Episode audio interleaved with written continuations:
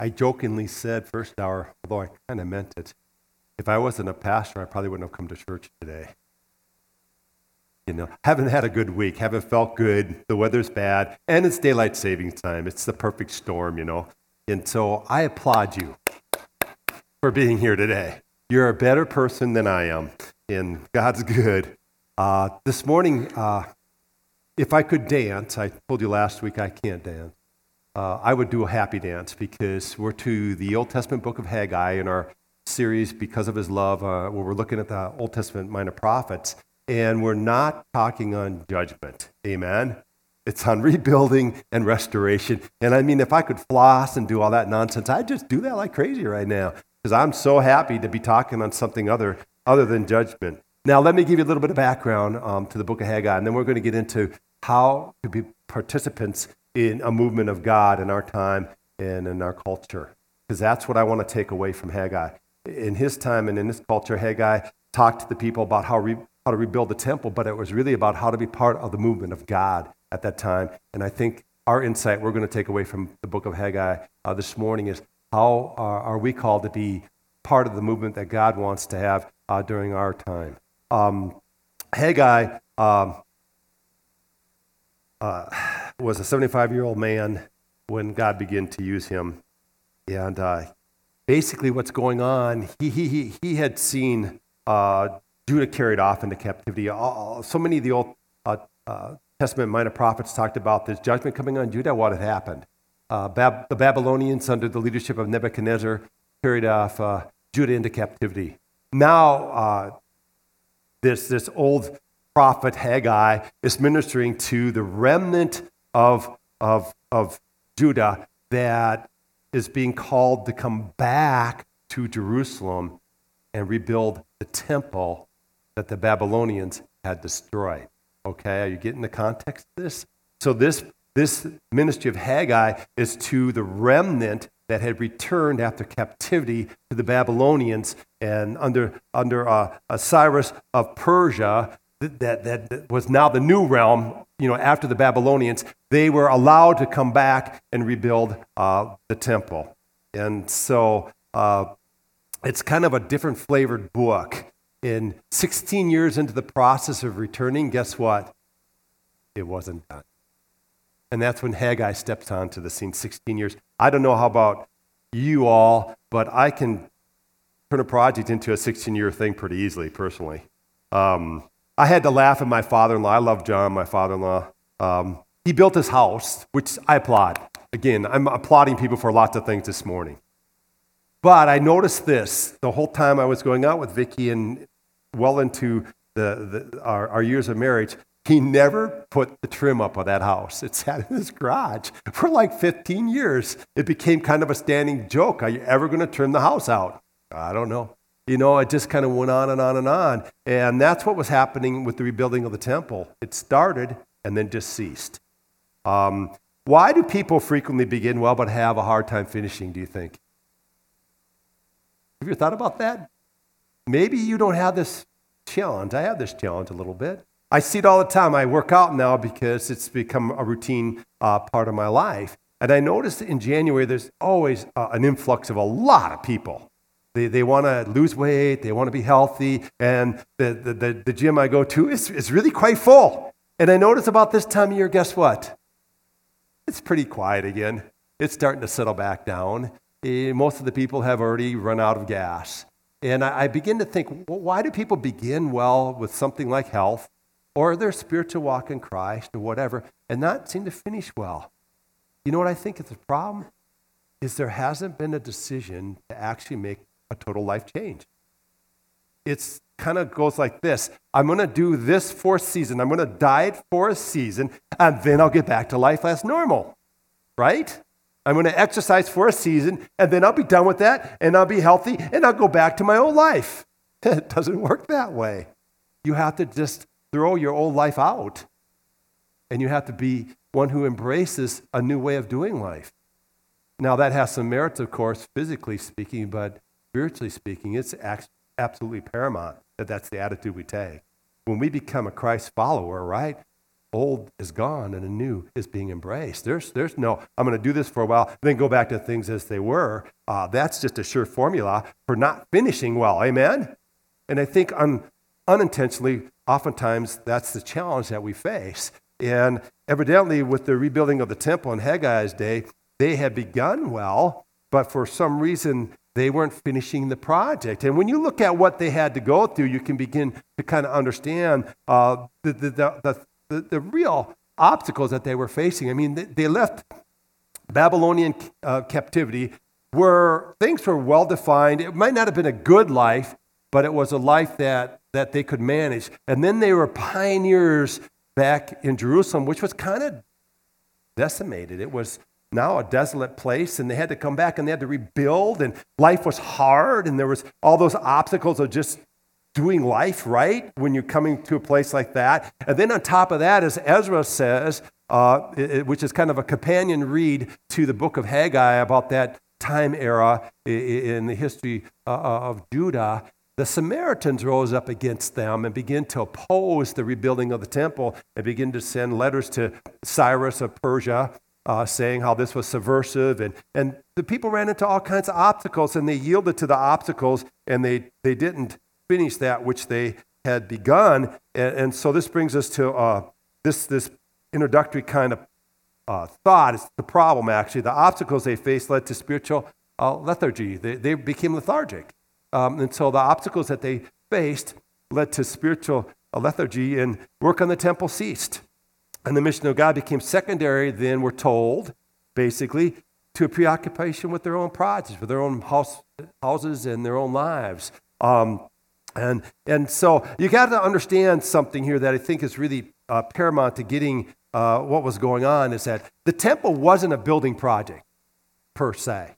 The temple was to be the center of the spiritual life uh, of the people at that time. And so when they were called to build the temple, what, what God was saying is, I'm calling you back uh, to making me the center of your life. And the temple is kind of representative and symbolic of that. And so when that wasn't being completed and the people were kind of giving up on it and instead preoccupied with their own projects, uh, basically they were missing out entirely uh, on the mission of God for them uh, to, you know, give their lives over to Him in service uh, to Him. Um, let me challenge you. I'm going to challenge you a lot this morning. Man, we had, we had hardly anybody here first hour. It was really strange. And I, I, had this great, you know, thought that this is going to be this great message. And they all kind of looked like they were so tired and just so exhausted. Are you wore out from winter? I'm just wore out. I mean, I feel like defeated almost from my, let's let us know again, whatever, you know. But I want you to, I want you to understand something here today. Um, one of the big challenges that a movement of God faces, whether it be in the time of Haggai or in our time, is the people of God being preoccupied with their personal agendas and goals over their preoccupation with what God is up to. Amen? And we live in a culture, friends, that is all about self. You don't have to watch much TV or, or read much to know that our culture pretty much is about meism and, and, and, and self satisfaction and self achievement and all that kind of stuff. And that attitude, I think, permeates into the church, and pretty soon we come into uh, uh, uh, the body of Christ like this, and we begin to think it's about us. And we become unintentionally consumeristic. And if I don't like the music, I'll just go to this other church. If I don't like this pastor, I'll go to this other church. If I, you know, have a message that I don't care for, you know, I just won't listen to that. And those are just little things, but get, get this, we quickly become self absorbed. And if, if, if we're going to be part of a movement that God is about in our day and age, it can't be about us. It just can't be about us. It can't be about our personal wants and desires and all that kind of thing. And so Haggai is all about how to be part of a movement of God in a generation. And that's what I'm going to look at this morning with you using the book of Haggai how we can be part of a God movement in our day and age. You know, when I grew up, which is now getting to be a long time ago, in the 70s, I was really part of the charismatic movement in the Twin Cities, sometimes called the Jesus People Movement, and there, uh, that kind of thing. And, and I, I didn't realize at the time that I was part of a movement. You follow what I'm saying? I just loved Jesus, and I just couldn't get enough of him. And uh, I would go downtown to Souls Harbor and go to that church because it was such a great church. Gordy Peterson would preach there, and, and some of these old saints that you have no idea who I'm talking about. You don't really care, do you? But I remember um, just, just, it was such a cool thing. I, I did not know that we were part of a movement, that God was doing something special during that time. And I, I, I came back here and I was uh, kind of reminiscing with somebody here about that era because he went through it too and lived in the cities. And he said, Have you ever listened to one of those old preaching tapes from back then? I said, Did they have them from back then? You know, what were they on? Bricks and more. I, anyway, you know, how did they record back? You know, anyway, he said, I listened to one. Worst message I ever heard in my life. I said, They were terrible preachers. You know what? I said, Really? But all they'd had to do is say Jesus, and we're going, Yay! You know what I mean? And, and I think something important clicked with me.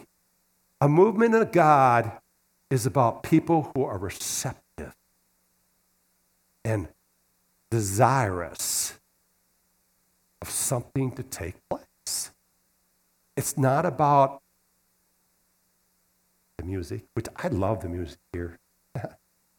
I'll just unashamedly say I love the music here. But it's not about that. It's not about how eloquently I speak to you. It's not about some new profound little nugget of truth you'll find in the Bible you've never seen before. It's not about that. It's about your heart yearning for God to do something that's way beyond our ability and capabilities. Amen? And that is the makings of a movement. And I want to talk with you on that because I think God wants a movement to take place in our midst here. And I think it is. I'm going to talk about that more as the morning unfolds. But I'm going to begin by reading Haggai chapter 1, verses 1 through 4. And then I want to talk about some different key insights from this little short two chapter book on, you know, just incredible insights on how a movement of God works and how we can then participate in that. So, in the second year of King Darius, this is now 16 years after the proclamation made by Cyrus to go rebuild the temple. On the first day of the sixth month, the word of the Lord came through the prophet Haggai to Zerubbabel, son of Shealtiel, governor of Judah, and to Joshua, son of Jozadak, the high priest. This is what the Lord Almighty says. These people say, The time has not yet come to rebuild the house, the Lord's house.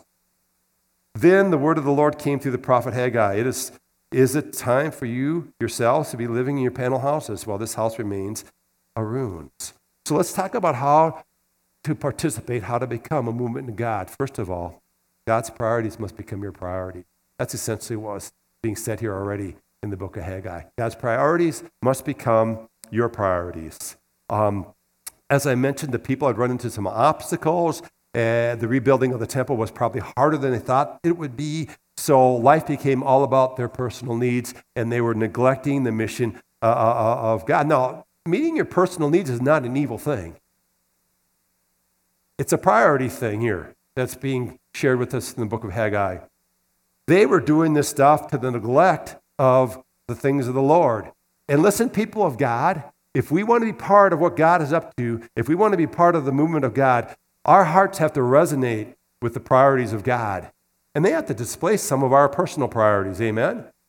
If that doesn't transpire, then we're never going to have our true movement of God that He desires to do. In our culture, personal satisfaction right now and personal fulfillment and all that kind of stuff is exalted above all else. And that way of, of thinking, of course, is influencing uh, the church. And, and we have to understand a maturity uh, uh, uh process in the Christian faith is when you begin to think really less about yourself and more about what God wants to do. That's maturity in the Christian faith. And, and, and we have to, and when we start having that kind of attitude and, and when God's priorities become our priorities, uh, guess what? We're probably moving towards being part of the movement that God wants to have happen in our midst. Do you know what a millipede is? that little insect with a lot of legs. I remember um, when Vicki and I were first married, um, and we were going to the University of Minnesota. We were typical college students at the time, no money. So we rented this place in this really dilapidated apartment complex. That's the only way I can say it in St. Paul that was close to the to the campus so we could catch a bus from the St. Paul campus over to the Minneapolis campus. And we lived in an apartment right above the boiler house of that uh, apartment complex. Now, we did not realize when we rented that apartment building that that boiler room was just a great place for insects to evidently uh, be born and migrate from. So every morning when we get up, I, I try not to look at my wife. I thought it was funny, but she didn't think it was funny. But they, the amount of insects in our apartment building were amazing. And I still remember one time when she got up and she was barefoot and stepped on something and it crunched. And I heard her go, oh, oh. And she just stood there and shuddered and, and turned the light on. Oh my goodness. They were everywhere. These crunchy bugs. And on the walls were all those little millipede things doing the circles. We were sleeping in that. And uh, I began to just do what any husband would do smashing everything in sight. and you'd smash the millipedes, and their little legs would go, and they would still move. They were amazingly resilient. And, and what was funny was when you turned the light on, it was like they were confused and they didn't know what to do in the light, and they would just go, ah. Anybody know what I'm talking about? And, and I think when it comes to the body of Christ, when we're all pursuing our personal agendas all the time, making God our servant, and He's there to meet our needs, and you know, God does meet our needs, amen? Doesn't He?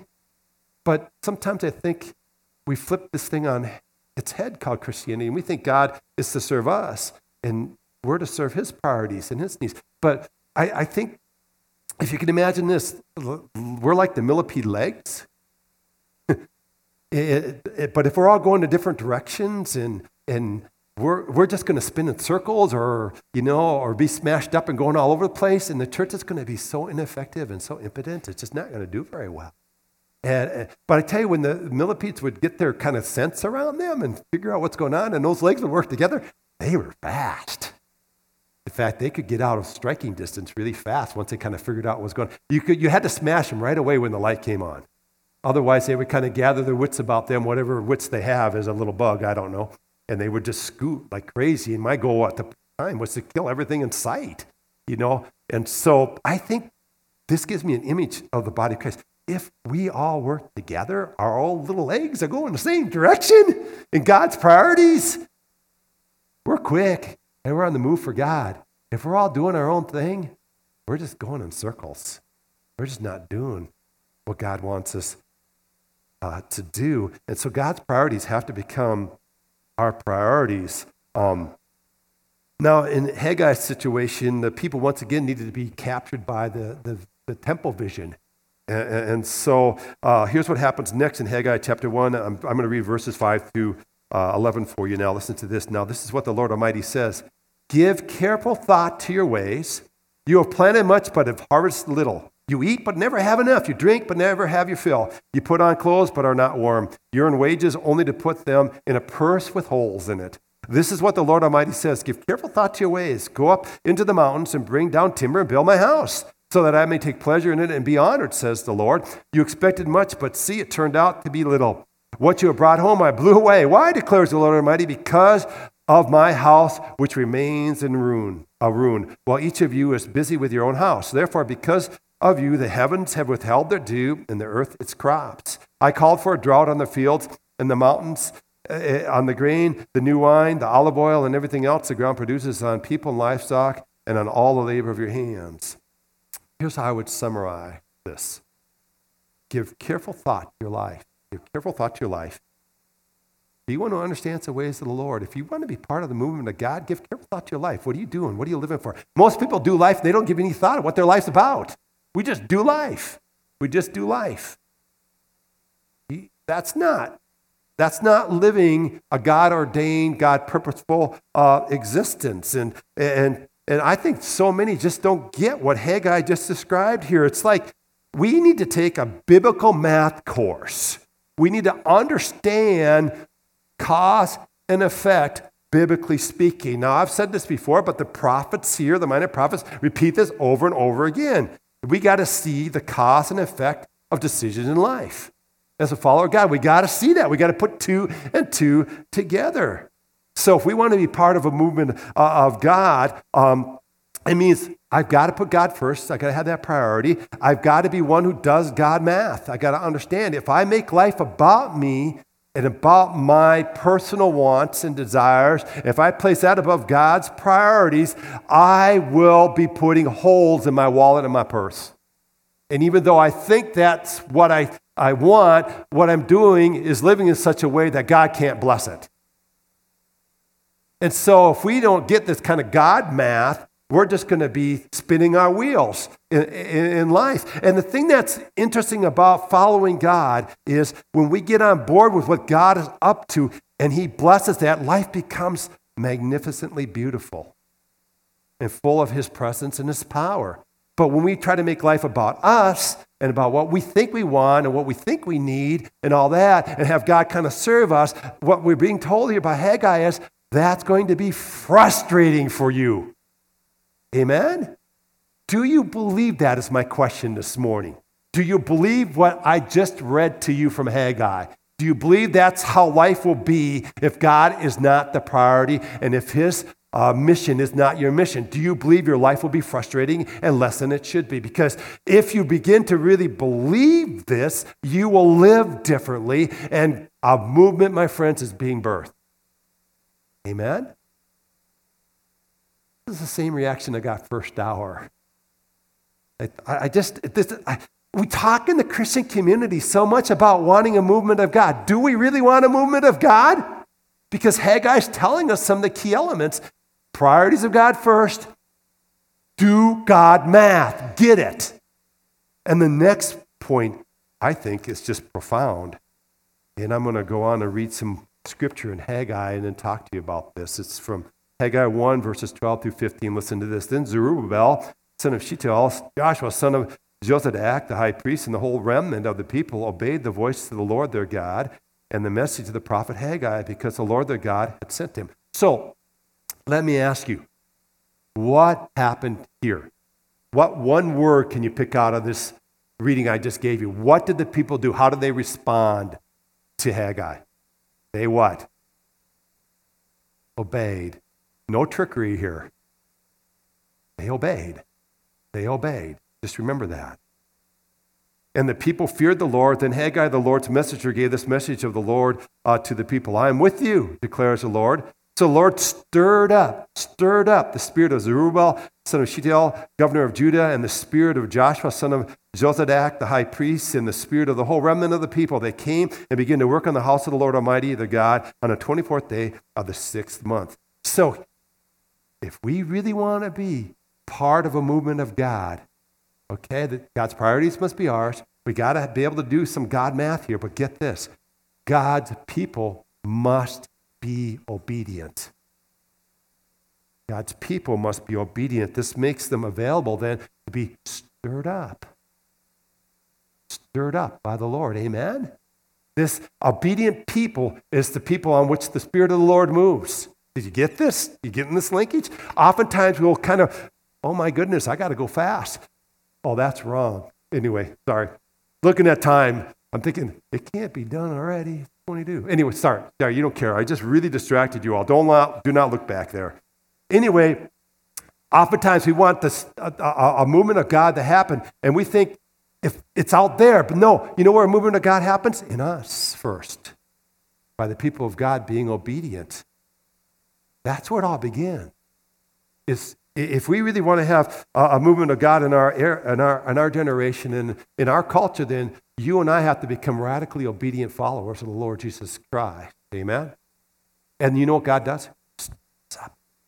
He just puts His will on our hearts. He just puts a spirit into us. And we begin to just resonate with Him. And so I want, I want to just challenge you when you read something in the Bible that's contrary to the way you're living, will you be obedient to it?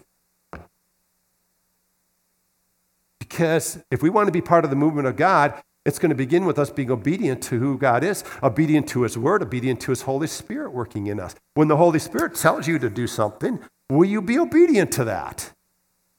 When we become radically obedient to God's Word and to God's Holy Spirit prompting in us, guess what happens? I think a movement of God is afoot. Amen? And God's going to do something that's powerful and, and, and culture uh, changing. To the credit uh, of the people of Haggai's time, they did rebuild the temple. But listen to the response of this rebuilt temple. It wasn't the same kind of glory as the former temple of Solomon, the first temple. This one was not nearly as, as cool.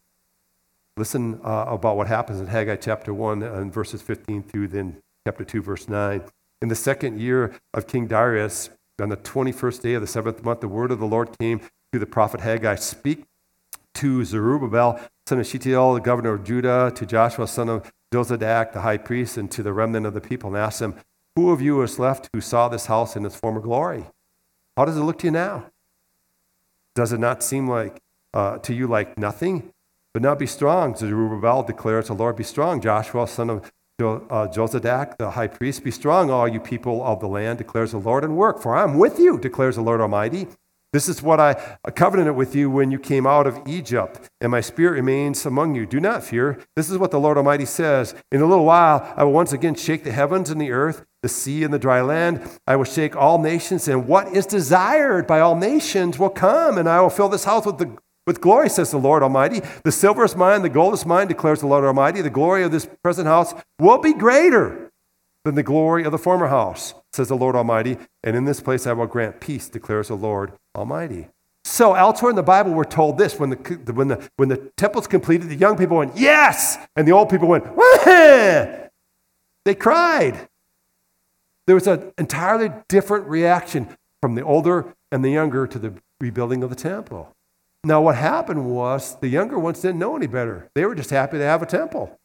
The other ones, they remembered, including, I'm sure, Haggai, what the, what the Temple of Solomon looked like. It was magnificently beautiful. And this new temple, it was a pittance compared to that one. And there was sadness and crying with the ones who were older. I have a word for us who are older. And a lot of you are getting there, whether you realize it or not. You've been through some iterations in the Lord, you've been through some things in church. And what we tend to do when God starts to stir us up and do some new things is we tend to compare back to what we experienced prior. We all have this tendency. Even if you're 25 years old, you have this tendency. And we can begin to say, well, what's going on here doesn't measure up with what went on there. Amen? And it's not as good. And we begin to diminish the work that God's about to do in our midst because we're comparing it to some former thing that happened. And you know what? It's really hard for anything new ever to live up to something that's been magnified in your mind as happening in the past at some time. And what we have to do, if we really want to step into a movement of God in our generation, our culture, we got to look past preconceived ideas, past former things, and seek to see what are you up to, God? And that's basically what God was saying uh, to Haggai. You know, these people are looking at this thing, they're comparing it to the former temple, but they're not seeing that this new temple, even though it's more shoddy and it's smaller, there's going to be glory in this thing that way outweighs whatever took place in that former temple of Solomon. You know why? Because the Lord God incarnate, Jesus Christ, would come into this temple and he'd make me known. And this temple's glory is going to way outshine the glory of Solomon's temple. In fact, when Jesus shows up, the temples won't even matter anymore. And that's what's being told to Haggai. And you don't see this work that's going on, especially your older ones, because you have these preconceived ideas that you need to lay down. And you need to step into the movement of God that's happening afoot right now. Amen? And I tell you what, people of God, God does things in our midst sometimes. And what we need to be doing is saying, I'm going to step into that with you, Lord. I'm going to trust in the work that you're doing here. and I'm going to trust in what your Holy Spirit's up to. And I'm not going to bring my preconceived notions into how you should move. I'm going to ask instead, how are you moving? And what do you want me to do as part of this movement? Here's our conclusion God is often up to something way beyond what you see at the moment. That's what was going on in Haggai's day, and oftentimes that's what's going on in our day. And I'm going to bring this thing to a wrap up this morning. Um, as the praise team makes their way back up here, we're going to sing a couple songs um, to close out this morning. But when I was in that movement in the 70s, I didn't see it. I look back now and I see it. It was amazing. And, and just to see, especially all the, that amount of young people so involved in the, in the Lord Jesus Christ in the late 60s and 70s. And it was just, it was just a true movement. I, I want to submit something to you here, Grace Point, okay? Now, I know this is a bad Sunday to do this on because it's Daylight Saving Sunday. It's a terrible weather weekend. Normally, this service, you can hardly find a seat to sit in. Today, there's ample room, which that always makes me sad. First hour, I looked at it and go, woo, woo. This is like 4th of July. This is terrible. It was, a, it was just, so you may not be thinking this way today, but get this. I think we're in a movement here. I think God's doing some things that's unusual in this church, in our community. I think He's using us. I, I think there are a lot of lives that are being affected for Christ here, a lot, a lot of lives. I hear the stories all the time. And I'm telling you, I, it's just is not normal. Do you realize this is not normal? That's why when I talk to you about this, under, this idea that we're a remnant now in our culture, that some of you go, What? Because we don't feel like a remnant here, right? But in the scope of overall culture, yes, we are. But that's partly because God is privileging us to experience the movement. And we, if we really want to have the full orbed movement of God transpire in our midst, then we have to have God's priorities be, truly become our priorities. That's why we talk about, you know what?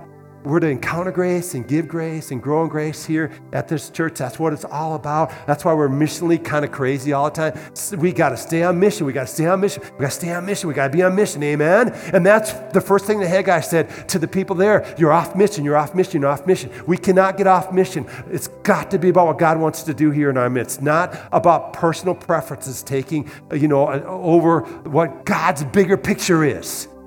And we got to do God math. Listen, you can either jump on board with the movement of God, which I pray we all do here, or you can say, you know what? It's more about me. If you think it's more about you than what God wants to do, then you might as well go home and drill a hole in your purse or your wallet. Or just begin to throw change out. I don't know. Because it's not going to work. just not going to work. And then you got to be crazy obedient then. God, people, listen to me. Movements begin with you and your obedience. Amen? And when we become people who are obedient to God in thought, word, and deed, when we become people who are obedient to the, the written word and to the prompting to the Holy Spirit, when we become just kind of crazy like that, guess what? That's a movement afoot. Throw down the preconceived notions, throw them down, and ask God, what are you up to? And He's doing things way beyond what we can imagine. I know someday I'm going to look back and say, wow, God, wow, wow, wow, wow. And I'm already doing that now because I've learned. I've learned from my past. Don't wait until you're 30 years beyond the moment to say, oh, that was a movement. Figure out what's going on and jump on board with it. Amen. I need to quit. I have no idea what's going on with the time stuff today. So if we're late, it's Kyle's fault. If we're on time, I did it. Any rate, no, I'm just joking. I don't know what's going on. We can sing a couple songs to end with uh, this morning, and I just want you to really love Jesus. Amen? And be part of the movement he's doing here. And praise God for this. This is by no means a boasting on my part. This is just saying, God's up to something, and I want to be part of it. How about you? Amen? And let's pray. Lord God, I want to thank you for Haggai. I think it's a super insightful book on about what it means to be part of a movement uh, that's of you, Lord.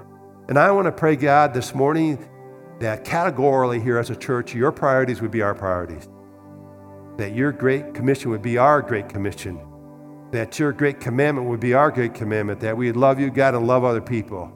And I just pray, Lord, that um, we would just be on task for you. I pray, God, that we'd be biblically intelligent math people, that we could put two and two together, Lord, that we realize, Lord, that if we don't follow after you hard, they're not going to work out well in life anyway. And we might as well just start, you know, counting on our fruit not working and our money going south, Lord, and things just not working out in our lives. And Lord, I pray that we would be characterized as obedient people, that we truly would follow after you, God, uh, because I know that's where movement begins. When your people, God, when your people become crazy about you and crazy about following you, Lord. And God, I just pray for some of us who've been around a season or two, sometimes we have these preconceived notions that get in the way, Lord. Help us embrace the new thing that you're doing in our time and our generation right now, Lord. And God, we're counting on the fact that you're going to do things we can't even imagine or hope for. Would you bless the people of Grace Point with this kind of vision and this kind of what could be thought process, Lord? I know that's where Haggai brings us. And I thank you for this prophet and for this book, Lord. Thank you for this series that's stretched us so much as your people. We love you, Jesus, and all God's people said,